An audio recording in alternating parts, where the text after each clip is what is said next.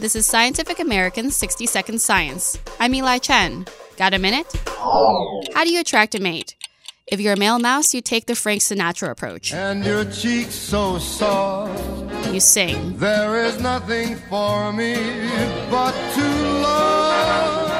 Scientists have known about crooning male mice for years. And past experiments show that if you leave male mice alone with an unconscious female, or even with just a trace of her urine, the males will sing.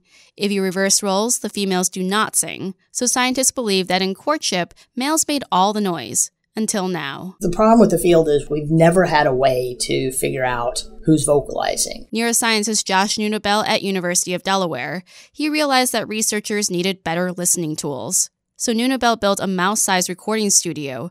His team lined a small closet with nylon mesh and foam, which absorb sound rather than reflect it. And they installed ultrasonic microphones because mice make sounds at a frequency that's above the range of human hearing. That's a mouse singing slowed down so we can hear it. Neunuebel's setup made it possible for the researchers to determine that some songs were in fact coming from female mice. The gals that sang back to the males pursuing them also slowed down their pace, as if to say, Hey, I'm interested in you. Catch me if you can. The study is in the journal eLife. Neunuebel still wants to work out more details about how these interactions occur, but with improved technology, maybe the researchers can pick out pickup lines, at least the ones that sound nice to mice. Thanks for the minute. For Scientific American's 60 Second Science, I'm Eli Chen.